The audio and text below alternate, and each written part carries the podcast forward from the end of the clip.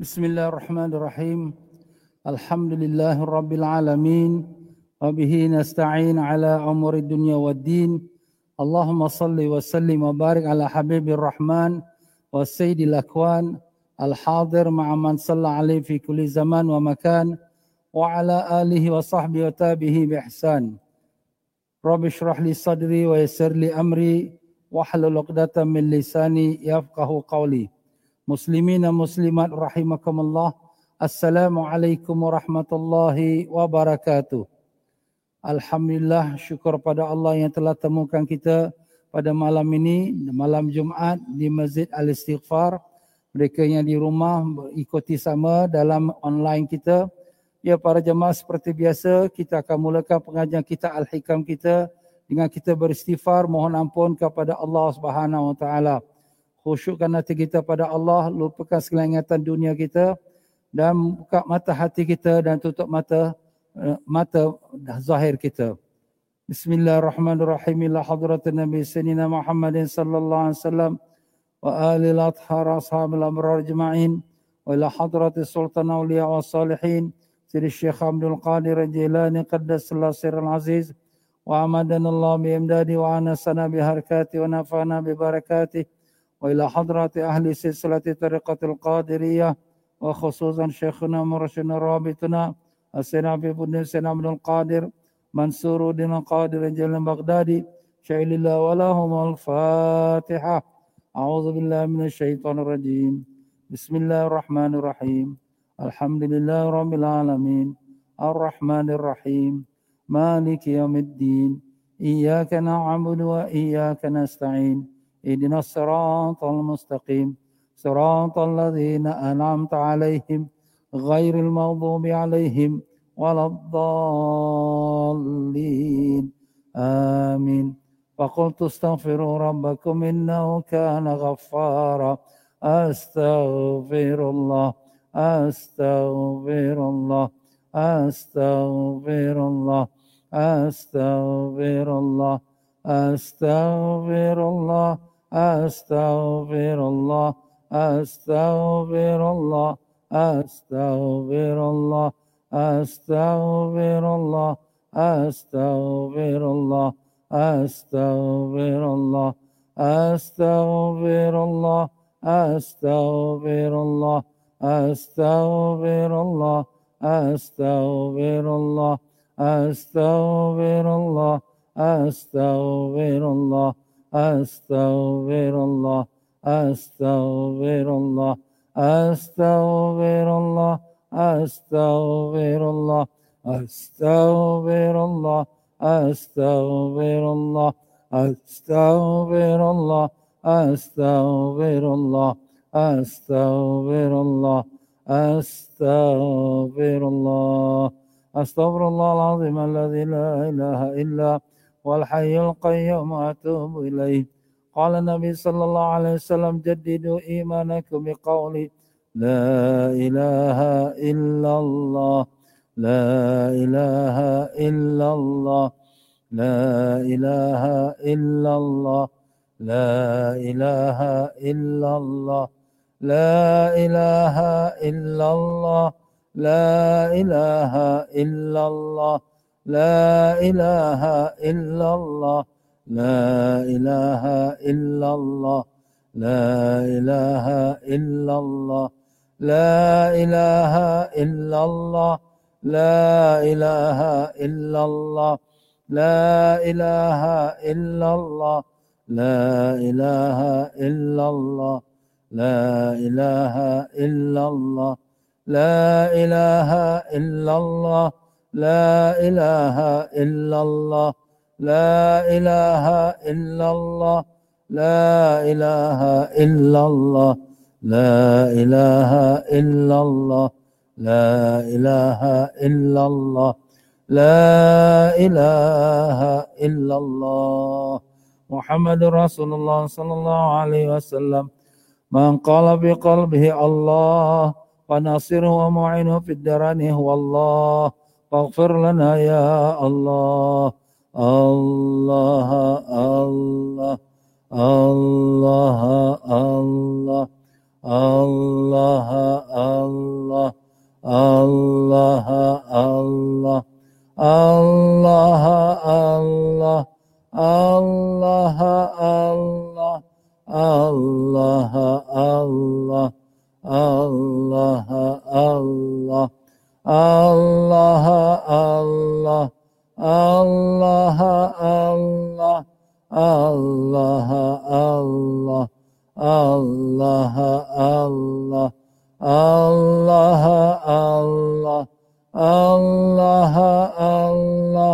Allah Allah Allah Allah Allah لا إله إلا الله محمد رسول الله صلى الله عليه وسلم بسم الله الرحمن الرحيم الحمد لله رب العالمين اللهم صل وسلم وبارك على سيدنا محمد وعلى آله وصحبه وسلم اللهم افتح علينا وعلى ذريتنا فتوح العارفين اللهم علمنا ما ينفعنا وانفعنا بما علمتنا وزدنا علما اللهم يا معلم إبراهيم علمنا يا مفهم سليمان فهمنا سبحانك لا علم لنا إلا ما علمتنا إنك أنت العليم الحكيم. ولا حول ولا قوة إلا بالله العلي العظيم. إلهنا أنت مقصودنا ورضاك مطلوبنا. أعطنا محبتك ومعرفتك. وصلى الله على سيدنا محمد وعلى آله وصحبه وسلم. والحمد لله رب العالمين. الحمد لله رب العالمين وبه نستعين. ala umuri dunya waddin. Allahumma salli wa sallim wa barik ala habibir rahman wa sayyidil akwan al hadir ma'a man salla alaihi fi kulli zaman wa makan wa ala alihi wa sahbihi wa tabihi bi ihsan. Muslimin muslimat rahimakumullah. Assalamualaikum warahmatullahi wabarakatuh. Alhamdulillah syukur kita pada Allah Ta'ala dengan limpah kurnia taufik hidayatnya pada malam Jumat yang penuh rahmat dan barakah ini kita diberikan kesempatan untuk berada sama-sama dalam rumah Allah Masjid Al-Istighfar. Jangan lupa kita bernaiktikaf. Bismillahirrahmanirrahim. Nawaitu sunnatul i'tikaf fi hadzal masjid lillahi taala. Sahaja aku niat i'tikaf dalam masjid ini kerana Allah taala.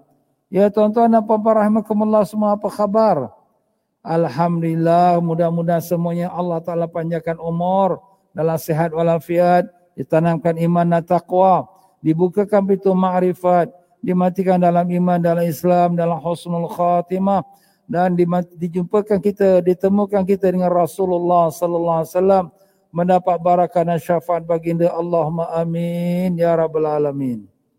Ya para jemaah sekalian yang memiliki kitab hikam yang lama boleh buka di muka surat 86 ya. Muka surat 86 mereka yang memiliki kitab yang baru ya mereka yang memiliki kitab yang baru mereka boleh buka muka surat. Sama juga ya 86 juga ya.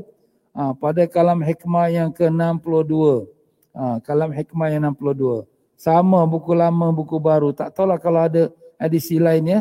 Ha, yang edisi, edisi lain berapa muka surat 79 ha, edisi lain muka surat 79 ya ha, edisi lama saya 87 pokoknya pada tajuk hidayat taufik dari Allah untuk kesejahteraanmu.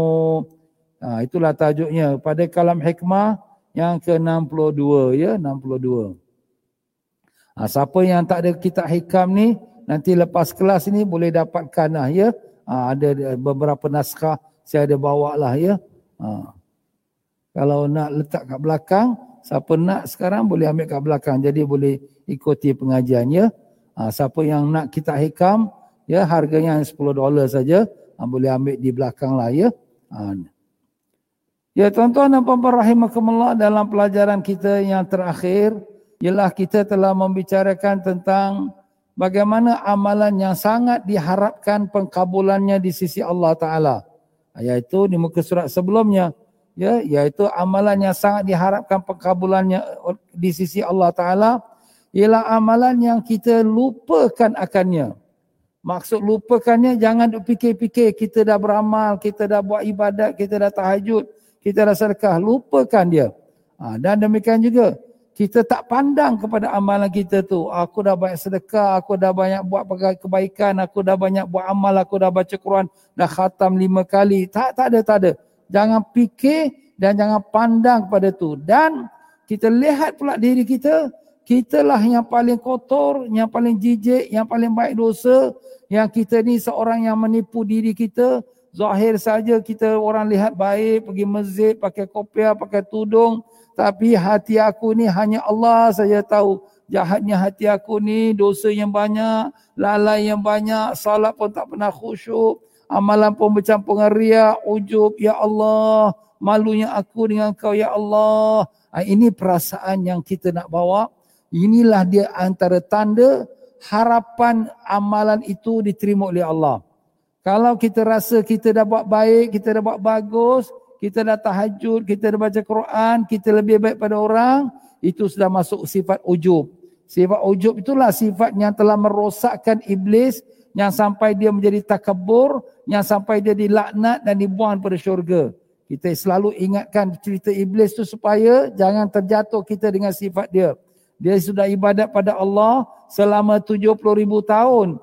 Jadi apabila Allah perintahkan dia sujud pada Adam alaihissalam, dia tak mau. Apa jawapan dia? Ana khairu minhu. Aku lebih baik pada Adam. Kenapa? Sebab dia sudah ibadat 70 ribu tahun. Dan dia tak pernah buat dosa pun. Tak ada dosa, tak ada arak, tak ada judi, tak ada zina, tak ada apa. Jadi dia rasa kenapa aku nak sujud pada Adam? Aku lebih baik pada Adam. Itu sifat ujub yang ada pada dia. Menjadikan dia takabur, sombong kepada Allah. Maka dengan itu dia direjam, dibuang daripada syurga dan dia dinamakan dia syaitan rajim, syaitan yang direjam.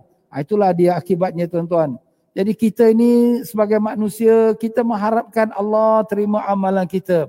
Jadi bila kita mengharapkan Allah terima amalan kita, janganlah pandang pada amalan kita. Yang kita dah bagi pada isteri kita, yang mas kahwin kita, kita yang hadiah kita pada dia, nafkah kita, jangan kita ungkit-ungkit yang kita dah beri pada suami kita, yang kita dah bantu suami kita, nafkah rumah tangga kita bantu dia, jangan kita ungkit-ungkit. Begitu juga yang kita beri pada orang, kita sedekah, kita buat kebaikan, bantu rasa, bangunkan masjid, jangan kita fikir, oh aku dah buat tu. Jangan jangan pandang pun pada amalan kita tu. Andai kata kalau, orang memuji, wah kau baguslah, eh, kau semayang tak tinggal, tahajud, baca Quran, wah banyak sedekah. Jangan kita kata ah, tak ada sikit-sikit aja. Bila perasaan kita ada sikit-sikit itu dah ada ujub tu. Dia ada bibit-bibit benih ujub tu. Perasaan diri dia baik. Itu pun mas, nafsu juga setan tu kat benda masuk ke dalam. Habis ustaz nak cakap macam mana? Cakap tak ada apa. Aku tak ada apa pun. Semuanya Allah Ta'ala punya. Yang aku dapat buat ibadat pun daripada Allah. Yang aku bersedekah pun rezeki Allah. Allah punya. La haula wa la quwata illa billah tak ada daya dan upaya untuk aku berbuat amal ibadat, tak ada daya upaya untuk aku meninggalkan dosa dan maksiat, melainkan semuanya dengan kehendak Allah Taala. Ah, itulah dia, memang betul pun memang kehendak Allah. Ha, jadi itulah dia tuan-tuan dan puan-puan rahmatullah sepentas selalu kita mengingatkan kembali pelajaran kita yang terakhir. Dan dengan itu masuk kita di muka surat yang seterusnya 86 dengan tajuk yang telah diletakkan oleh tuan pengarang kita hidayat, taufik dari Allah untuk kesejahteraan kamu. Marilah sama-sama kita menghadiahkan suratul Fatihah kepada Tuan Pengarang kita Al-Imam Ibnu Atta'illah Skandari rahimahullah taala. Dan demikian juga tuan penterjemah kitab ini iaitu Ustaz Salim Bahrasi. Semoga kedua-dua mereka guru kita Allah taala tinggikan darjatnya dan melimpahkan rahmat pada rohnya. Dan semoga Allah taala berkatkan ilmunya kepada kita dengan niat yang tersebut. Ala hazinati salihah وإلى حضرة النبي سيدنا محمد صلى الله عليه وسلم الفاتحة الحمد لله رب العالمين اهدنا الصراط المستقيم صراط الذين Mari kita beri salam pada Nabi kita sallallahu alaihi wasallam. Bismillahirrahmanirrahim. Assalamu alayka ya Rasulullah. Assalamu alayka ya Nabi Allah. Assalamu alayka ya Habib Allah. Madad madad madad ya Rasulullah Assalamu alayka ya Sidi Syekh Ibn Atta'illah Assalamu alayka ya Sultan Aulia Assalamu alayka ya Arif Billah Madad madad madad ya Sidi Syekh Ibn Atta'illah Bismillahirrahmanirrahim. Qala al-muallif rahimallahu taala wa nafa'ana Allah bi bikum fid darani amin. Hidayat, taufik dari Allah taala untuk kesejahteraanmu. Ha, jadi bila kita kata hidayat tu petunjuk, taufik tu perkenan. Ya, dan tauf dan itu semua petunjuk dan perkenan daripada Allah taala. Untuk apa? Untuk kebaikan kita. Apa bezanya antara hidayat dengan taufik? Hidayat itu petunjuk mana sudah ditunjukkan jalan. Ihdinas siratal mustaqim. Tunjukkanlah kami jalan yang lurus. Ha, tetapi dah tahu jalan tu. Jalan amalan soleh. Semayanglah. Jangan tinggal lima waktu ya. Bacalah Quran. Bacalah zikir. Dah dapat dah hidayat tu. Tapi tak buat pula. Eh kenapa tak buat? Sebab tak dapat perkenan daripada Allah. Ha. Dia ada hidayat tapi tak ada taufik. Ha, sebab tu hidayat dan taufik ini dua-dua tu semestinya jalan bergandengan. Dah ada hidayat dan perlu ada taufik. Macam juga maaf-maaf kata orang belajar, dia dah belajar. Dia tahu ini hukum haram, ini hukum halal, ini wajib. Dah ada hidayat dah. Tapi dia langgar pula. Eh kenapa dia langgar? Dia dah tahu ni haram, kenapa dia buat benda haram? Dia dah tahu ni wajib, eh kenapa pula dia tak buat yang wajib ni? ha, dia tak dapat taufik sebenarnya. Dia hidayat dah ada. Tapi taufik perkenan daripada Allah. Allah perkenan untuk dia beribadat dan dia pun bangun semayang malam. Allah perkenan dia untuk baca Quran, dia pun ambil wuduk, dia pun baca Quran. Allah perkenan dia untuk datang belajar, dia pun ambil wuduk dan dia pun datang masjid untuk belajar. Sebab dia sudah dapat taufik. Jadi pertama hidayat. Kemudian daripada hidayat itulah datangnya taufik pula. ya. Ha, jadi itulah kedua-duanya hidayat dan taufik itu adalah datangnya daripada Allah. Itu pun Allah Ta'ala punya juga. Kadang-kadang ada orang ada dapat hidayat tapi tak dapat taufik. Dia tahu semua halal haram semua dia tahu. Tapi dia tak buat macam mana yang dia tahu. Sebab tak dapat taufik. Taufik itu dari mana? Dari Allah juga. Hidayat pun dari Allah. Taufik pun dari Allah Ta'ala. Jadi kalau kiranya kita sekadar ada ilmu saja. Tapi tak dapat taufik dari Allah maka kita juga tak dapat beramal seperti mana yang kita buat sekarang ini. Iblis ini dia ada ilmu. Dia tahu halal haram dia tahu. Tapi dia tak dapat taufik daripada Allah Ta'ala untuk dia nak menundukkan diri dia, nafsu dia kepada perintah Allah Ta'ala. Sebab itulah dia engkar dan dia derhaka kepada Allah. Aba wa stakbara wa kana minal kafirin. Dia sombong dan dia megah, maka adalah dia daripada golongan orang yang kafirin. Na'udzubillah mazalik. Maka sebab itu kita di sini bila kita minta hidayat, kita minta taufik dan hidayat sama-sama. Allahumma ya Allah ya Tuhan kami. Kurniakanlah kami taufik dan hidayatmu ya Allah. Untuk pimpin kami ke jalan yang keridai ya Allah. Bantulah kami untuk mendirikan perintahmu dan meninggalkan laranganmu ya Allah. Kami lemah, kami daif ya Allah. Kami bodoh, kami jahil ya Allah. Kalau kau tak tolong kami, tak pimpin kami, tak tak tunjukkan kami, tak dihidayatkan kami dan tidak taufikkan kami, nescaya kami tidak akan dapat mengerjakan apa yang kau kehendaki ya Allah. Tolonglah kami, bantulah kami dengan berkat syafaat Nabi kami Rasulullah sallallahu alaihi wasallam. Allahumma amin ya rabbal alamin.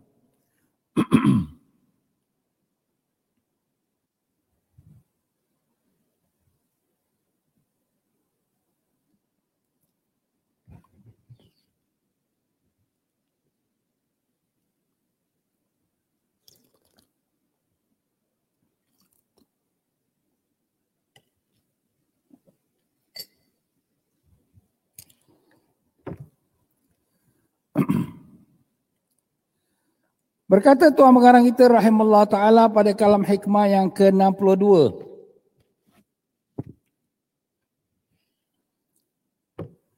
Innama awrada alaikal warida litakuna bihi alaihi warida.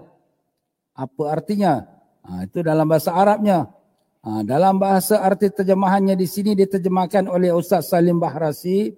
Sesungguhnya Tuhan memberikan kepada kamu warid. Apa tu warid? Di sini diterjemahkan yaitu ilmu, pengertian atau perasaan dalam hati sehingga mengenal dan merasa benar-benar akan kebesaran kurniaan rahmat Allah Taala. Ha, itu kalau sekiranya kita uh, faham tu kita senang lah. Tapi kalau nak lebih senang, lebih mudah, uh, warid tu dari segi bahasa makna kedatangan. Uh, kedatangan warid, warada yaridu warid. Maknanya yang mendatang. Yang datang. Apa yang datang tu Ustaz? Uh, datang itu ialah limpahan Allah. Limpahan tu pembukaan Allah. Datang tu datang perasaan. Rasa kebesaran Allah. Datang tu nur Allah Ta'ala. Datang tu makna rasa insaf diri kita. Datang tu datang bawa kita dekat hati kita dengan Allah Ta'ala. Ha, semua perkataan makna maksud masuk itu semua bolehlah dimaksudkan, dimasukkan dalam perkataan warid yang datang. Jadi di sini Al-Imam bin Atta'illah Skandari rahimahullah ta'ala nak beritahu sesungguhnya Tuhan Allah Ta'ala memberikan kepada kamu warid. Jadi yang memberikan kita perasaan insaf, perasaan sedar, perasaan kita kenapalah diri aku ni tak taubat-taubat pada Allah. Perasaan untuk kita nak dekatkan diri kita pada Allah Ta'ala. Perasaan nak tinggalkanlah semuanya dosa-dosa maksiat ni. Itu adalah warid dan itu adalah datang daripada Allah Ta'ala. Dan ini dinamakan oleh alim-alim ulama iaitu warid al-intibah iaitu kedatangan yang untuk menyedarkan kita. Si barat kata orang tidur, dia dat, orang datang kejutkan dia. Bangun, bangun, bangun. Ha, jadi dia pun tersedar pada tidur. Rupa-rupanya aku tidur tadi mimpi saja. Aku jalan-jalan, makan-makan, minum-minum sedap-sedap. Rupanya mimpi. Rupa-rupanya aku ni masih di tempat tidur. Sedangkan aku masih tertinggal solat aku. Masih tertinggal amal ibadah. Ha, jadi ini, ini warid. Ini, jadi Warid ini dia berbeza-beza kepada peringkat-peringkat manusia dalam amalan mereka dan tingkatan iman mereka. Tak sama. Ya. Ha, jadi Allah Subhanahu Wa Taala bila menyayangi seseorang hamba, bila Allah nak angkatkan darjat dia, nak bawa dia dekat pada Allah Taala, Allah hantarkan perasaan keinsafan. Kita pun kadang-kala kita ni maaf-maaf kata mungkin dah bergaul dengan kawan-kawan yang liar, yang tak semayang ataupun yang buat perkara tak baik. Tapi kadang-kadang datang perasaan, kenapalah aku ni buat macam ini? Aku ni orang Islam, aku ni akan mati. Kenapalah aku tak ikut perintah Tuhan? Ah, ini, ini warik ni, ini kedatangan. Ya, jadi kedatangan untuk orang-orang awam, orang publik, orang biasa, itu namanya waridul al-intibah. Dalam bahasa Arab lah. Intibah tu apa? Dia menyedarkan mengejutkan. Maka sambung lagi kata alim uh, uh, penterjemahannya hanya semata-mata supaya engkau mendekat dan masuk ke hadrat Allah. Jadi warid ini, kedatangan ini, perasaan kita merasakan kebesaran Allah Taala, dia datang untuk supaya kita sedar dan insaf untuk kita datang bawa diri kita kepada Allah Subhanahu Taala. Dia pun sudah rasa nak taubatlah. Aku tak mau buat lagi perkara yang tak baik macam inilah. Aku nak betul-betul jadi orang Islam. Aku nak betul-betul nak beramal. Ha, itu adalah surup, merupakan kurniaan Allah kepada hamba yang tersebut. Jadi ini pun kalau kita nak kata, eh, orang ni buat maksiat-maksiat ni, semua ni setan. Eh nanti dulu. Kita jangan kata orang macam tu. Sebab apa? Sebab dia tak dapat petunjuk daripada Allah lagi. Sebab taufik, macam kita sebut tadi, taufik, hidayat, itu dari Allah Ta'ala. Memang pada hukum zahirnya kita marahlah. Eh mestilah kita tegur. Eh korang ni semua tak semayang eh. Ini buat maksiat ni semua dosa tau. Ha, memang kita kena marah. Tetapi dari segi hakikatnya mereka belum lagi dapat kesedaran daripada Allah Subhanahu Wa Taala. Habis kita nak macam mana Ustaz? Selain pada kita tegur dia, kita doa juga pada Allah Taala. Macam tu juga kita mak ayah ya dengan anak-anak. Kadang-kadang kita kata degil lah budak-budak ni. Dah cakap seribu kali pun tak dengar-dengar juga. Macam ni juga. Ha, kita jangan lupa.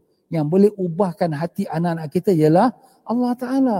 Kita hanya dapat menyampaikan. Memanglah semua mak, semua ayah nak anak dia jadi baik-baik, bagus-bagus. Tapi kadang-kadang tak menjadi. Sebab apa? Sebab itu ketentuan daripada Allah Ta'ala. Kita nak, Allah nak. Dan kehendak Allah lah yang berlaku. Ha, macam tu juga kita sang isteri. Kita nak suami kita baik, ber berakhlak mulia, bagus, lemah lembut. Tapi kadang-kadang tak menjadi. Habis apa nak buat? Doa lah minta pada Allah. Dia belum dapat lagi perkenan daripada Allah. Belum datang warid daripada Allah. Begitu juga sang suami. Dapat isteri kasar, eh, cakap suara tinggi. Alamak suami ni pun makan hati dengan isteri ni.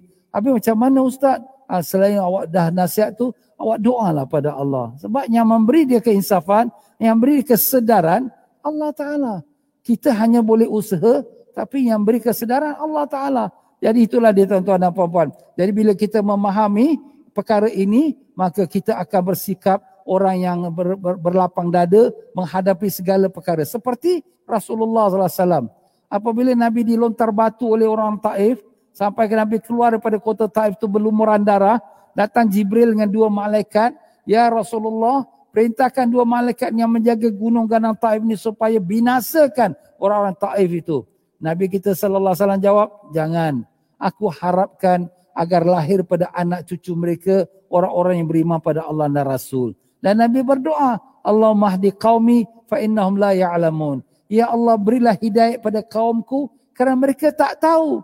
Kalau mereka tahu ini Nabi, takkan mereka nak buat macam ni? Tapi mereka tak tahu, mereka belum dapat hidayat. Ha, macam itulah juga sama, sama saja semua orang yang buat dosa, yang buat maksiat, yang ada dah ada ilmu, dah ada hidayat tetapi tak ada taufik pula. Apa apa nak buat? Itu pun daripada Allah Taala. Kita pun belum tahu lagi. Kita ni, oh aku bagus, aku semayang tak tinggal. Ya, kau semayang tak tinggal. Siapa yang bagi kau hidayat tu? Allah Ta'ala. Kalau Allah nak tarik sekelip mata, na'udzubillah, dulu semayang tapi sekarang dah tak semayang. Dulu tu tak aurat, sekarang dah tak, tak, tak, tak, tak aurat lagi Ustaz. Kenapa dia? Allah dah tarik balik hidayat. Jadi itu semua hak Allah. Sebab tu di sini kita dengan pelajaran tasawuf ini kita melihat sesuatu semua kita lihat itu kepada, kepada ke Allah Subhanahu taala. Semuanya datang dari Allah dan kita bermohon pada Allah. Tapi syariat tak boleh tinggal. Syariat kita jalankan. Syariat tu apa tu? Nasihat, kita mengajar, kita pimpin dia, kita bimbing dia. Janganlah buat macam ni tak baik. Kita orang Islam, takkanlah kita buat macam ni. Kalau dengan suami, bang, bang dah belajar kan. Janganlah buat macam ini, perangai tak baik. Kalau dengan isteri, kita kata, eh kau ni kau pergi belajar dengan syarahan. Eh, kau buat macam ni tak boleh lah, tak bagus lah. Mana ilmu yang kau belajar tu? Ha, nasihat tu kita jalankan. Ad-dinu nasihat, kata Nabi SAW. Agama tu nasihat. Sahabat bertanya, liman ya Rasulullah. Untuk siapa kita nak nasihat tu? Maka Nabi kata, lillahi wa li rasulihi wa li ammatil muslimin wa ammatihim iaitu nasihat itu untuk Allah dan Rasul. Maksud nasihat Allah untuk Allah dan Rasul maknanya ikut perintah Allah, ikut perintah Rasul. Dan wali amatil muslimin wa amatihim. Dan untuk pemimpin-pemimpin Islam dan orang ramai Islam. Kita nasihat. Pemimpin-pemimpin Islam pun kita pun nasihat juga. Kadang-kadang mereka tu tersasar, terjauh pada garisan Islam kerana terlupa yang mereka tu orang Islam dia terikut-ikut dengan orang-orang barat, orang-orang yang bukan Islam. Jadi kita kena ingatkanlah, eh awak ni pemimpin Islam. Eh, ini orang Islam, awak kena jagalah hukum agama. Awak kena uh, adalah perasaan tanggungjawab pada orang Islam. Uh, awak ni orang Islam. Uh, jadi kita nasihatkan mereka, ingatkan mereka. Sebab kadang-kadang mereka pun tersasar juga, terasa diri dia dah hebat terasa diri dia adalah orang yang besar, orang seorang eh, orang menteri ke, orang kaya ke, orang yang dihormati. Kadang dia lupa diri dia. So, kita nasihatkan dia. Ha, macam itulah juga wa'amatihim dan kepada orang ramai Islam. Itu ini hadis Nabi. Makna agama tu kita nasihat. Ha, jadi itulah dia tuan-tuan dan puan-puan rahimakumullah. Ha, itulah uh, perkara kita katakan kalam hikmah yang pertama daripada Alimah Ibn Atta'illah Skandari rahimahullah ta'ala. Kalam hikmah yang keduanya, yang ke-63. Aurada alaikal warida liyatasal liyatasallamaka min yadil aghyar wal yuharridaka min rikil asar. Artinya, Allah memberikan kepada kamu warid iaitu kedatangan, kelimpahan ya, ha, semata-mata untuk menyelamatkan kau dari cengkaman benda-benda kebendaan lah, material. Dan membebaskan dari perbudakan segala sesuatu selain Allah. Membebaskan diri kita daripada perhambaan. Perbudakan itu mana? Perhambaan. Perhambaan kepada selain pada Allah. Perhambaan kepada dunia, perhambaan kepada harta, perhambaan kepada manusia, perhambaan kepada adat, perhambaan kepada orang besar, perhambaan kepada nafsu, syaitan dan segala-galanya. Dan hanya jadi hamba kepada Allah. Ha, ini warid yang kedua ni atau kedatangan yang kedua ni ia merupakan sebagai kita katakan peringkat orang yang kedua. Mana orang yang sudah sedar daripada tidur, dah sudah nak memperbaiki diri dia, dah sudah insaf, maka Allah Subhanahu Wa Taala limpahkan lagi nur dalam hati dia. Limpahkan lagi eh, makrifat dalam hati dia. Sehingga dia dapat rasa kesedaran itu membawa dia lebih dekat pada Allah sehingga dia tidak dijadikan manusia hanya mata benda saja. Materialistik. Hanya fikirkan duit duit duit. Hanya fikirkan dunia dunia dunia. Tak ada tak ada. Dia sekarang tak mau. Aku kejar-kejar dunia pun nak aku nak buat ke mana? Aku nak mati dah ni. Amalan tak ada. Dosa banyak. Ini kerja pagi petang malam siang malam ni ha, nak cari dunia saja. Sudah. Yang dah ada ni pun dah cukup syukur alhamdulillah. Apa yang ada ni duit-duit yang ada lebih-lebih duit CPF ke apa anak-anak pun dah bagi sudahlah saki baki umur aku ni sudah nak mati dah. Umur pun dah 60 umur pun dah 70 sudahlah dah nak balik dah. Habis ustaz kita kita orang muda-muda eh orang muda pun mati juga. Ha, itu kita cakap contoh je. Jangan pula kata oh ustaz cakap orang umur 60 70 oh, ustaz tak cakap kita kita umur 30 eh yang muda 30 pun mati. Jangan kita ingat ni orang tua saja mati dia tak kenal tua atau muda, tak kenal sehat atau sakit. Orang sehat pun mati, bukan kata orang sakit aja mati. Orang senang pun mati. Tengok banyak orang senang-senang, kaya-kaya masuk hospital mati. Ha, tengok. Sebab apa? Sebab mati tak mengenal umur, tak mengenal orang, tak mengenal kaya atau miskin. Ya, jadi itulah dia tuan-tuan dan puan-puan rahimakumullah. Kedatangan yang kedua ini, kalam hikmah yang ke-63, ia lebih menjurus atau lebih membawa kita kepada Allah Ta'ala, melepaskan kita daripada perhambaan nafsu kita. Perhambaan nafsu. Dan nafsu ini memanglah tak dapat kita nafikan. Musuh yang pertama, nombor one. Sebab tu Rasulullah Sallallahu Alaihi Wasallam apabila pulang daripada peperangan Khaybar atau peperangan Tabuk, iaitu peperangan yang berlaku pada bulan Ramadan dan peperangan tu 650 km utara Madinah. Wah, jauh. Ya, Ha, kemudian bila Nabi balik, Nabi pun kata, kita ni baru balik pada perang kecil menghadapi perang yang besar. Sahabat pun terkejut. Ya Rasulullah, ada lagi perang yang lagi besar? Nabi kata ada. Itulah jihadun nafs, jihad nafsu kita. Kalau musuh depan mata kita, kita boleh lawan, kita tembak dia. Tapi kalau nafsu ni 24 jam dalam diri kita. Ke mana kita pergi pun dia akan bersama kita. Eh, nafsu ini selagi kita tak buat, tak ikut dia, dia akan terus menarik hati kita untuk ikut dia. Itu sifat nafsu. Sebab tu Allah Ta'ala sendiri menyebutkan dalam Al-Quran, Inna nafsal ammaratum bisu. Sesungguhnya nafsu itu sangat menyuruh kepada kejahatan. Dan malangnya apabila kita ni dah ada ilmu, kita dah ada hidayat. Dah ada petunjuk dari Allah. Dah ada ilmu. Tapi oleh kerana nafsu kita, kita turutkan juga. Itulah Allah Ta'ala mengatakan, Afaraita man ittakhadha ilahahu hawa. Tidakkah kamu lihat sebahagian pada manusia itu yang menjadikan nafsunya sebagai Tuhan. Tahu hukum haram. Tapi diikutkan nafsu, marah dia, pukul orang. Dan diikutkan nafsu dia, maaf kata zina, arak, judi. Macam-macamlah maksiat. Habis ustaz, habis nafsu dah tak, tak boleh kontrol lah. Ha, itulah dia. Sebab itulah nafsu ni perlu dididik. Macam mana nak didik nafsu ni? Dia pertama sekali dengan usaha. Sebagaimana kita kalau sakit, kita perlu makan obat. Begitulah juga penyakit nafsu ni perlu diusahakan untuk dididik dia. Dididik macam mana? Selalu kita melawan nafsu tu dengan banyakkan berzikir, banyak baca Quran dan banyakkan berpuasa. Puasa ini banyak hikmah juga. Antara hikmah puasa ialah kita mengecilkan jalan-jalan syaitan dalam diri kita. Sebab tu Nabi kata dayiqu eh, dayiqu sabal uh, dalam dalam majaris syaitan bil saum ber, uh, sempitkanlah jalan-jalan syaitan dengan berpuasa. Ha, itu tuan-tuan dan puan-puan. Jadi dengan itu kita iyalah kalau puasa wajib tu dah tentulah. Sekali-sekala puasa sunat dan zikir itu. Zikir ini adalah merupakan senjata. Nabi kita sallallahu alaihi wasallam mengatakan orang alim ulama mengatakan orang yang pergi ke uh, pergi perang dengan tanpa senjata seperti orang yang masuk ke laut tanpa perahu. Macam mana kita masuk ke laut tanpa perahu? Tenggelamlah. Jadi kita kena ada perahu. Begitulah kita pergi perang. Mesti ada senjata. Pergi perang dengan siapa? Perang dengan setan, perang dengan nafsu. Eh, senjata tu senjata apa? Zikrullah. Ha, sebab itulah sini kita kena baik zikir. Alhamdulillah kita mula tadi kelas pun zikir. Tapi bukan zikir tu kat kelas saja. Kita kena jadikan dia satu kelas zaman kita.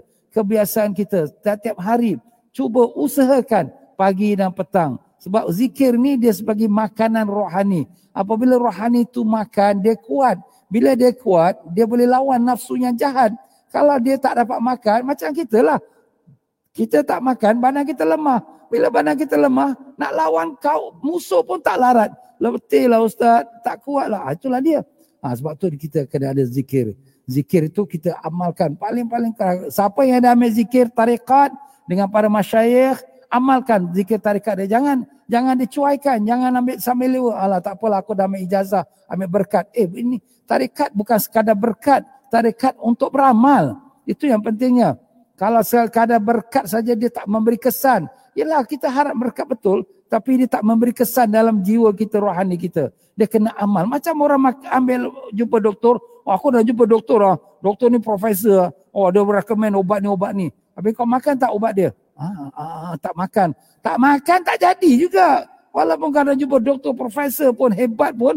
Tapi tak jadi. Sebab apa kau tak makan? Kena makan. Makan obat rohani apa dia? Zikrullah.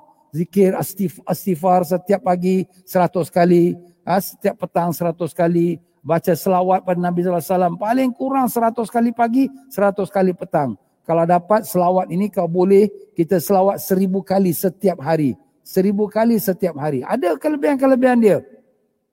Dan kita baca Quran jangan tinggal dan baca tasbih subhanallah alhamdulillah wala ilaha illallah Allah akbar 100 kali pagi 100 kali petang kalau dapat kita sembahyang sunat tasbih setiap malam. Setiap malam bangun tahajud sembahyang sunat tasbih. Sekejap aja empat rakaat tu kalau kita buat insyaallah dalam setengah jam dah habis dah. Ha, jadi kita amalkan. Apa yang kita dah belajar ni kita amal. Ini semua sebagai kita kata uh, senjata-senjata kita untuk melawan nafsu kita. Kita akan nampak perubahan diri kita. Kita jangan ingat perubahan tu datang bergolek daripada langit. Tidak. Perubahan tu kena diusahakan. Walaupun orang tu duduk di Mekah, beranak kat Mekah pun, duduk depan Kaabah pun. Tapi kalau dia tak usaha, dia tak akan berubah. Macam kita kata Abu Jahal Abu Lahab. Beranak kat Mekah, mati kat Mekah pun Abu Jahal Abu Lahab juga. Na'udzubillah mizalik. Ha, begitulah dia tuan-tuan dan puan-puan. Makna kita beli belajar ni, kita kena beramal. Ha, kita kena komit. Sebab tu kenapa ada ijazah tarekat ni? Sebab dia komitmen. Maknanya eh, aku dah ambil ijazah dengan syekh lah. Aku kena buat lah. Ha, jadi dia komitmen. Tapi kalau dia tak ambil ijazah, alah tak kisahlah. Ha, tak apalah. Aku tertinggal pagi ni tak apa. Petang boleh buat. Petang pun tak buat. Ha, tak apalah. Besok nanti aku buat. Jadi dia tak ada komitmen. Dia ibarat kata kalau lembu, lembu tu kita ikat, ya ikat. Jadi lembu tu dia tak makanlah rumput-rumput orang lain. Tapi kalau lembu tu kita tak ikat, Nanti dia pergi berayap-rayap tempat kebun orang lain. Ke, semua dia makan rumput-rumput orang lain. Marah orang lain. Eh kau yang lembu ni kurang ajar. Eh. Sembelih nanti baru tahu. Ha, macam itulah ibarat kata nafsu ni dia kena ikat. Tapi kena ikat tu kena amal. amal ikat dengan amal. Ha, ikat dengan amal macam mana Ustaz? Itulah antaranya kita buat komitmen diri kita. Tapi komitmen diri ni kadang susah. Melainkan kalau kita dah ambil ijazah. Ha, saya dah ambil ijazah. Baiklah saya akan amalkan syekh. InsyaAllah. Ha, jadi kita dah komitmen. Ha, jadi kita buat amal itu dan jaga akhlak kita. Syekh pun pesan, aku berpesan pada engkau bertakwa pada Allah, takut pada Allah, jangan kau lingkar perintah Allah Taala, berbuat baik pada manusia, berbuat baik pada isteri, pada suami, pada anak-anak, pada siapa-siapa manusia. Itu ajaran Nabi kita Rasulullah sallallahu alaihi wasallam. Ha, jadi itulah dia tuan-tuan dan puan-puan rahimakumullah, warid yang kedua ini ataupun kedatangan yang kedua ini dinamakan oleh ulama-ulama tasawuf waridul iqbal. Iqbal tu mana? Mendatang diri dia kepada Allah. Ha, mendatang. Dia datang kepada Allah Ta'ala. Ditarik oleh Allah Ta'ala. Allah tarik dia. Lepaskan dia daripada nafsu-nafsu yang jahat. Lepaskan dia daripada perhambaan diri dia kepada manusia. Perhambaan diri dia kepada ha, kepada dunia, kepada nafsu. Semuanya dilepaskan. Dibawa pada diri dia perhambaan kepada Allah Ta'ala. Sekarang ini na'uzubillah, na'uzubillah. Banyak kita ni, maaflah menyembah Tuhan yang banyak. Tuhan banyak. Eh, Ustaz, macam mana kita sembah Tuhan yang banyak? Ialah, bila kita takut pada tauhid kita, kita ikut perintah dia. Tapi bila kita ikut perintah dia tu langgar perintah Allah, tak apalah. Sekali-sekali, ha, ini tak semayang, tauhid tak pergi semayang. Okeylah, tak apa, tak semayang. Eh, macam mana ni? Ha, begitu juga dia takut pada bos dia, nanti kena potong gaji. Ha, semayang Jumat pun tinggal. Ha, semayang yang lain lima waktu pun kadang-kadang kelang-kabut-kelang kabut macam kena kerja hantu. Kenapa jadi macam tu? Oh bos lah nanti marah lah. Oh kau lebih takut pada bos daripada takut pada Allah. Bos kau yang paling besar siapa? Allah. Allah yang bagi kita rezeki. Dia yang bagi kita nyawa. Tapi kadang-kadang kita sudah dah lupa segala-gala itu datang daripada Allah. Tapi kita takut pada manusia. Inilah dia akhir zaman. Tapi apa buat? Itulah kelemahan kita tuan-tuan. Sebab kita punya rohani kita lemah. Sebab tu kita kena kuatkan rohani kita dengan dengan senjata kita iaitu zikrullah, bacaan Quran, salat tahajud. Minta, minta pada Allah, minta pada Allah. Ya Allah, ya Tuhan kami, kami lemah ya Allah, kami daif ya Allah, tolonglah kami. Bantulah kami ya Allah, berikanlah kami kekuatan iman ya Allah. Berikanlah kami kekuatan takwa ya Allah. Kami tahu diri kami banyak dosa ya Allah. Kami selalu ditipu daya oleh nafsu dan syaitan ya Allah. Kami tak berdaya ya Allah melawan sekalian kehendak nafsu dan syaitan. Kami mohon bantuanmu ya Allah. Kalau kau tak tolong kami, siapa lagi akan tolong kami ya Allah. Bantulah kami, pimpinlah kami, kasihanilah kami ya Rahman. Kami tak ada Tuhan melainkan engkau. Engkaulah Tuhan kami, engkaulah Tuhan alam semesta ini. Terimalah doa kami dengan berkat syafaat Nabi kami Rasulullah sallallahu alaihi wasallam. Allahumma amin ya rabbal alamin. Allahu Akbar. Semua daripada Allah Ta'ala juga. ya. Ha, kita cakap ni cakap je. Tapi sebenarnya taufik dan hidayah itu datang daripada Allah. Jadi kita sendirilah kena bangun malam. Munajat. Eh, menangis pada Allah. Menangis. Bukan cakap-cakap saja kat lidah. Tapi menangis pada Allah. Ya Allah. Ya Allah. Menangis pada Allah. Mengaku kelemahan kita. Mengaku kejahatan nafsu kita. Apa kata Nabi Allah Yusuf alaihissalam? Wa ma ubarri'u nafsi Inna nafsala ammaratun bisu. Aku tak melepaskan ataupun aku tak percaya pada nafsuku. Wa ma ubariu nafsi. Aku tak percaya pada nafsuku. Kerana nafsu itu sangat menyuruh pada kejahatan. Kadang-kadang setengah-setengah orang beramal ni kata, oh, aku tak ada. Aku dah boleh kontrol nafsu aku. Aku boleh lawan nafsu. Jangan. Jangan tertipu. Itulah perasaan yang ada pada iblis. Dia rasa dia yang paling baik, dia paling bagus. Tapi dia kena tipu dengan nafsu dia. Setan mana yang goda iblis kalau kita tanya balik? Mana ada setan lagi? Dia yang bapak setan. Habis macam mana pula boleh kena tipu dengan nafsu dia? Nafsu itulah yang telah membawa dia kepada sifat ujub dan takbur. Na'udzubillah mazalik. Itulah juga yang kita bimbangkan ya. Ya, masuk lagi kita pada kalam hikmah yang ke-64 di mana Al-Imam bin Athaillah Skandari rahimahullah taala telah berkata, "Aurada 'alaikal warida liyukhrijaka min sijni wujudika ila fada'i syuhudika." Artinya, Allah memberikan kepada kamu warid, mana kurniaan, lempahan supaya engkau keluar terlepas dari kekurungan bentuk kejadian dan sifat-sifatmu ke alam luar yang berupa makrifat mengenal kebesaran kekuasaan dan kurnian Tuhanmu. Ha. Ini dah peringkat yang ketiga pula. Ha, peringkat ketiga ini dia dinamakan dia peringkat waridul wisal. Makna peringkat kedatangan limpahan Allah untuk mereka yang sudah sampai darjat makrifat pada Allah. Ha, jadi kalau kita ingat balik peringkat yang pertama ialah kesedaran. Peringkat kedua mula nak mendekatkan diri pada Allah tinggalkan kehendak nafsu, tinggalkan menjadi perhambaan kepada selain pada Allah. Peringkat ketiga yang sudah sampai kepada Allah. Apabila mereka sudah sampai kepada Allah, maka Allah Taala akan bukakan dia pintu makrifat. Dia tak nampak dah diri dia. Dia tak nampak diri dia, ustaz. Macam mana tak nampak diri dia? Dia hanya nampak Allah, Allah, Allah. Eh, macam mana tu? Ah, itulah dia. Hati dia tu sudah tenggelam dalam kebesaran Allah Taala dan diri dia tu sudah tak nampak aku yang buat sembahyang, aku yang ibadat, aku yang beramal. Tak ada, tak ada aku lagi dah.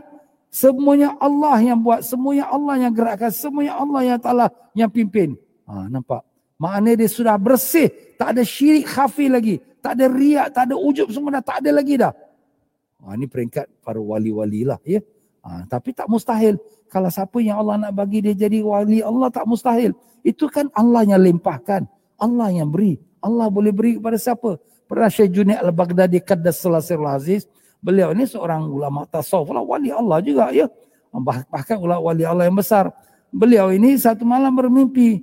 Uh, hey Junaid, kau pergi ke hujung kampung ini. Ada satu pondok, ada satu budak. Kau pimpin dia untuk jadi wali Allah. Syekh Junaid besok pagi pun pergilah ke hujung kampung tu. Jumpalah pondok tu. Pergilah ke pondok tu ketuk pintu. Kemudian bila buka pintu tu ada orang pemuda. Pemuda tu tengah mabuk. Uh, Syekh Junaid kata, eh mimpi aku ni silap ke? Ha, kemudian Syekh Junaid baliklah. Pada malam yang kedua dia mimpi lagi yang sama. Eh hey, Junaid, pergi kau ke penghujung kampung ni. Ada satu pondok tu. Kau pergi pimpin pemuda tu. Dia akan bakal jadi wali Allah. Syekh Junaid pun pergi lagi. Pondok yang sama juga. Sampai ke situ. Buka sekali ketuk pintu. Buka pintu. Sekali rupanya pemuda yang sama juga semalam. Tengah mabuk. Tengah mabuk. Syekh Junaid kata, eh mimpi aku ni silap ke? Malam yang ketiga dia mimpi yang sama juga. Hei Junaid, pergi kau ke pondok ujung kampung ni. Pimpin seorang pemuda ni. Dia bakal jadi wallah. Maka Syekh Junaid pergilah besok pada hari yang ketiga. Dia ketuk pintu. Dia buka pintu. Rupanya seorang pemuda ni sedang menangis. Ha. Semal, dua malam yang lepas, dua hari lepas. Dia tengok pemuda ni tengah mabuk. Tapi tiba-tiba pada hari ketiga. Pemuda ni tengah menangis, menangis, menangis. Dia taubat daripada Allah. Insaf dengan dosa-dosa dia. Syekh Junaid kata, tak apalah, aku pimpin kau. Jadi wali Allah. Ha, kita tak tahu tuan-tuan. Kita tengok orang ni, ah dia ni ahli maksiat. Ah dia ni kaki botol. Ah dia ni oh, dosa. Kita tak tahu. Allah nak ubah, sekelip mata boleh berubah. Jadi kita jangan pelik lah. Eh dia ni dulu jahat tau. Tapi sekarang dah bagus lah. Itu kerana Allah. Kita pun tak tahu kita diri macam mana. Ha, sebab itulah sini ya, kita kata, wah ni ustaz ni cakap ni tinggi-tinggi ya. Manalah kita nak sampai ni? Jangan. Kita jangan menafikan kekuasaan Allah. Allah boleh jadikan apa saja Allah Ta'ala nak. Innama amru iza arara syan ayyakula lahu kun fayakun. Allah Ta'ala punya urusan apa yang dia nak buat, dia hanya kata kun. Jadi, jadilah segalanya. Sebab tu kita jangan kata, eh, tak boleh berubah lah ustaz saya ni. Saya dah macam ini memang tak boleh berubah. Siapa cakap tak boleh berubah? Kita boleh berubah. Kita tengok singa, harimau yang garang. Ya, tapi bila dilatih oleh sarkisnya, tuan sarkis tu, boleh jadi jinak pula. Boleh jadi patuh perintah pula. Kita tengok pula kalau sekiranya kita tengok biji. ya Kita tanam. Satu biji kita tanam. Tapi bila kita baja, kita juruskan. Dia boleh jadi pokok yang besar. Yang rendang mengeluarkan buah-buahan. Semua boleh berubah. Siang berubah jadi malam. Malam berubah jadi siang. Kenapa kita tak boleh berubah? Kita boleh berubah. Tapi siapa yang cakap kita tak boleh berubah? Nafsu kita cakap tak boleh berubah. Sudahlah kau muka macam kau nak berubah. Tak ada kan muka kau nak berubah. Kau ni macam ni lah juga. Pemalas, mayang pun tidak. Ha, buat dosa. Sudahlah. Ala-ala mandi biar basah. Ha, itu setan. Ha, itu setan masuk tuan-tuan. Sebab tu kita kena jaga-jaga. Jangan kita tertipu dengan tipu dari syaitan. Ha, jadi begitulah. Sidi Syekh Ibn Atta'illah Skandari rahmatullah ta'ala. Sidi Syekh Ibn Atta'illah ni wali Allah.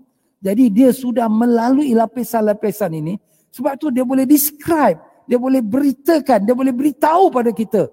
Ini peringkat, ini peringkat. Sebab dia sudah melalui. Sebab dia daripada awal pada bawah dan dia naik ke atas. Macam sekarang budak-budak sekolah. Daripada primary, masuk secondary, masuk junior college, masuk universiti, masuk jadi profesor. Dia sudah tahu macam mana budak primary belajar. Macam mana secondary. Macam mana junior college. Macam mana. Sebab dia sudah melaluinya. Jadi dia boleh buat. Dia boleh didik. Itulah Syekh Ibn Atta'illah ni. Dia wali Allah. Dia sudah melalui peringkat-peringkat ini. Sebab tu dia boleh ceritakan kepada kita. Apakah peringkat-peringkat orang yang dapat eh, petunjuk daripada Allah. Warid daripada Allah. Kedatangan daripada Allah. Kedatangan kita kata, kata tadi. Perasaan dalam jiwa kita.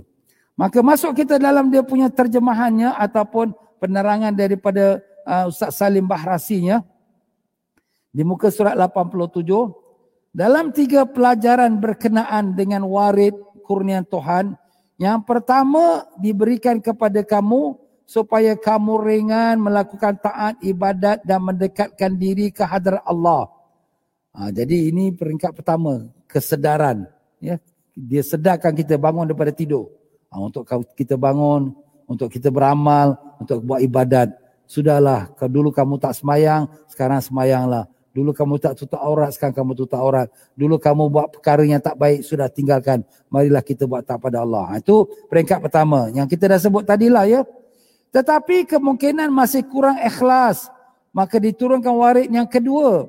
Untuk melepaskan dari tujuan kepada sesuatu selain Allah. Ha, tapi kita walaupun kita dah mula sedar, kita dah mula beramal, Tapi kadang-kala kurang ikhlas. Ialah kita rasa, oh aku sekarang dah jadi baik. Oh aku sekarang dah, dah pergi masjid, dah belajar. Ha, dia perasaan diri dia seolah-olah dia sudah bagus. Eh itu setan tu. Abu Ustaz, kita dah betul, kita dah baik dah sekarang. Betul, tapi jangan ada perasaan kita dah jadi baik. Eh, kenapa? Sebab bila ada perasaan kita jadi baik, itu sifat ujub. Sebab tu Allah Taala mengatakan, "Wala tuzakku anfusakum wa a'lamu biman ittaqa." Jangan kamu rasa diri kamu sudah bersih. Dialah Allah sahaja yang mengetahui siapa orang yang lebih bertakwa. Kita rasa diri kita dah baik. Eh, engkau belum baik lagi. Tapi setan yang bisik-bisik kita. Supaya apa? Supaya kita tak usaha lagi. Kalau kita dah rasa kita dah baik, okeylah relax lah. Aku dah baik dah. Ha, nampak? Ha, tapi orang yang seperti ini Allah sayang dia. Allah sayang dia. Allah Ta'ala bagikan dia lagi limpahan dalam hati dia. Untuk buang sifat, sifat riak, ujub, rasa diri baik. Dan sifat perhambaan diri kepada yang lain daripada Allah. Maka dia pun datang dengan meletakkan diri dia. Dia di hadapan Allah. Meletakkan diri dia hamba yang sebenarnya kepada Allah Ta'ala. Ah, itulah dia warid yang kedua. Tapi warid-warid ini pun perlu bimbingan. Ya, selain pada limpahan daripada Allah Taala, dia perlu bimbingan. Bimbingan tu daripada mursyid atau orang yang dapat memimpin rohani kita. Tapi sekarang ni nak cari mursyid pun tak mudah juga. Maka sekurang-kurang kita mempelajari pelajaran-pelajaran macam sekarang kita belajar ni. Alhamdulillah walaupun kita tak bertemu dengan Imam bin Atta'illah Skandari wali Allah yang pada tahun 600 Hijrah ini tetapi kita masih dapat ilmunya dan limpahan. Sebenarnya para wali-wali Allah ni bila dia tulis kitab-kitab macam kita sedang baca ini, dia tulis ikhlas dengan lillahi taala.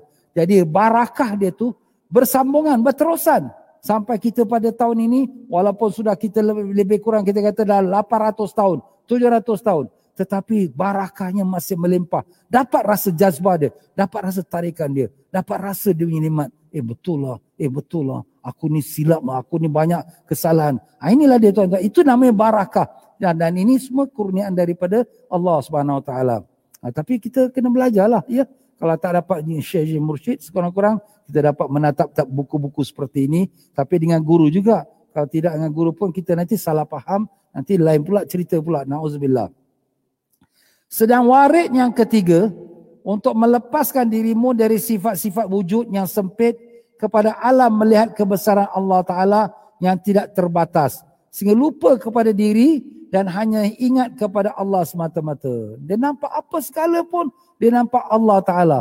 Eh, nampak Allah? Macam mana Allah Ta'ala dia nampak dengan mata? Bukan nampak Allah dengan mata dia, tapi dengan mata hatinya. Dia tengok langit, dia nampak Allah, Ya Allah, kau lah yang hebat jadikan langit ini. Dia nampak bulan, Ya Allah, sungguhnya hebat yang kau menjadikan bulan ini. Dia nampak makhluk tetapi semua tu disandarkan kepada Allah Ta'ala. Bila turun hujan, Masya Allah, Ya Allah, terima kasih engkau turunkan hujan setelah lama kita ni panas. Ha, bila datang angin, Masya Allah, datangnya angin yang dengan kau hantar, Ya Allah. Semua tu disandarkan pada Allah. Kenapa? Sebab dia sudah nampak kebesaran Allah. Ha, ini darjat orang yang sudah sampai. Dan ini pun perlu kita hidupkan dalam hati kita. Bukan makna ini, oh Ustaz ni wali-wali Allah yang tinggi. Aku tak payahlah, aku belum sampai lagi. Eh bukan kita kena adakan juga sifat itu. Sifat-sifat ini dia ada bentuk dua. Satu bentuk teori iaitu zahir dan satu bentuk rohani. Bentuk rohani ini memang kurnian Allah Ta'ala kepada kekasih-kekasih dia. Tetapi bentuk teori ini yang kita belajar sekarang ni. Maknanya kita ni kalau nampak apa-apa sesuatu pun kita jangan lupa semua tu datang dengan, dengan izin Allah Ta'ala. Na'udzubillah berlaku aksiden. Inna lillahi wa inna rajul. Apa nak buat dah kehendak Allah macam tu. Ha, memang kita rasa marah kepada orang yang langgar eh, aksiden tu, eh, kereta ke apa. Tapi kita ingat balik itu semua kerana Allah Ta'ala. Ha, begitulah bila tengah datangnya COVID-19. Ha, ini COVID-19 ni celaka lah. Dia buat susah kita. Kita pandang ini dari Allah Ta'ala. Allah nak ingatkan aku, nak insafkan aku. Aku ni dah lupa sangat pada Allah, dah lalai pada Allah. Allah nak ingatkan. Ha, jadi datang COVID, kita pun taubat pada Allah dan mohon pertolongan Allah. Ya, ada banyak hikmahnya.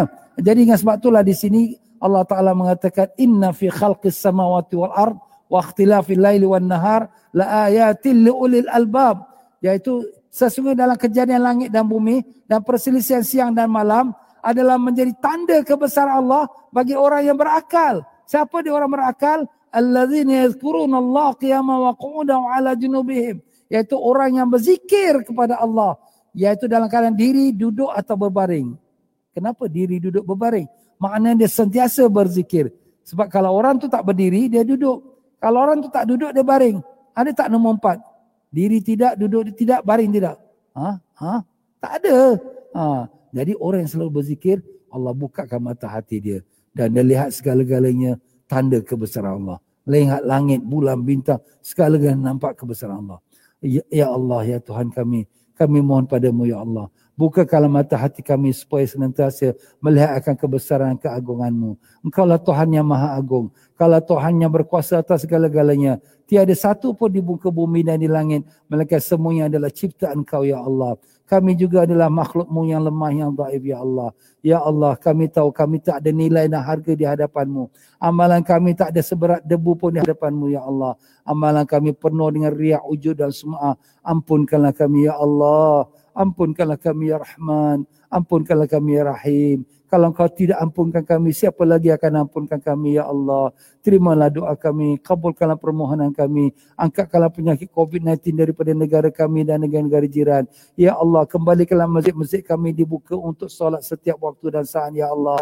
Ya Allah, kembalikanlah Mekah Madinah dibuka untuk mereka nak kerjakan haji dan umrah. Ya Allah, ya Tuhan kami, kau berikanlah kami kekuatan iman dalam menghadapi sekalian ujian hidup ini ya Allah. Berikanlah kami akhlak yang mulia ya Allah. Perbaikilah hubungan kami dengan keluarga kami, dengan ibu ayah kami, dengan anak cucu kami, dengan suami kami, dengan isteri kami. Perbaikilah ya Allah. Perbaikilah, buangkanlah sifat-sifat kami, akhlak-akhlak kami yang buruk. Buangkanlah sifat kami sombong, takbur, hasad, dengki ya Allah. Masukkanlah hati kami sifat ikhlas, reda, syukur, sabar, tawadu. Cinta padamu, cinta pada Rasulmu, cinta pada amal-amal yang mendekatkan kami cinta padamu. Ya Allah, tolonglah kami ya Allah. Bantulah kami, ambillah kami, pimpinlah tangan kami kepada hadratmu ya Rahman. Terimalah doa kami, bukakanlah pintu ma'rifatmu pada kami dan segala mereka yang mengikuti pengajian ini maupun dalam masjid ini ataupun yang di rumah ya Allah. Rabbana atina fid dunya hasanah wa fil akhirati hasanah wa qina azaban nar. Ilahana anta maqsudana wa ridhaka matlubana a'tina mahabbataka wa ma'rifataka. ربنا أت ربنا تقبل منا انك انت السميع العليم وتب علينا يا مولانا انك انت التواب الرحيم وصلى الله على سيدنا محمد وعلى آله وصحبه وسلم والحمد لله رب العالمين تقبل الله منكم minkum. Taqabbal ya karim. Ya tuan-tuan dan puan-puan kita berhentilah saja sampai ke kalam hikmah yang ke-65. Mudah-mudahan sedikit daripada perbincangan kita itu dapat memanfaatkan untuk kita bersama insyaAllah. Ya tuan-tuan dan puan-puan rahimakumullah sebagaimana kita sedia maklum pengajian kita ini adalah merupakan daripada usaha dakwanya Masjid Al-Istighfar Pasir Singapura. Sama-samalah kita berderma kepada Masjid Istighfar tuan-tuan ya dengan sekadar mampu kita mudah-mudahan mendapat barakahnya daripada Allah Subhanahu Wa Taala. Dan dengan itu saya mohon maaf banyak dalam penyampaian saya kalau ada tersilap kata, terkasar bahasa, tersinggung perasaan, mana yang benar semua daripada Allah, yang salah silap kepada kelemahan saya sendiri. Marilah sama-sama kita beristighfar memohon ampun kepada Allah. Astaghfirullahalazim. Astaghfirullahalazim. Astaghfirullahalazim. Alladzi la ilaha illa wal hayyul qayyum wa atubu ilaih. Subhanakallahumma bihamdika asyhadu an la ilaha illa anta astaghfiruka wa atubu ilaik. Wabillahi taufiq wal hidayah. Assalamualaikum warahmatullahi wabarakatuh wabarakatuh. Mereka yang ingin mendapatkan buku hikam ini bolehlah dapatkan daripada meja belakang ya untuk kita uh, dapatkan dengan harga 10 dolar. Mereka yang nak order kitab hikam ni boleh order online, boleh minta daripada saya dia punya uh, online-nya nanti insya-Allah kita akan beri dan dengan harganya dengan 15 dolar dengan masuk postage dia lah. Uh, sekian saja tuan-tuan dan puan-puan. Wabillahi taufiq wal hidayah. Wassalamualaikum warahmatullahi wabarakatuh.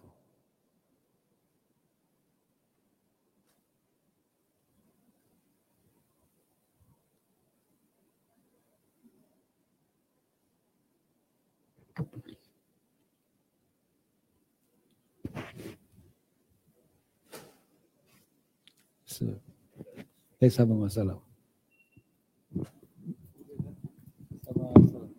Ah, Yasin, khabar Yasin. Syukur Alhamdulillah, berkat doa semua. Eh, Assalamualaikum warahmatullahi wabarakatuh. Barakallahu wabarakatuh. Khabar Zahid,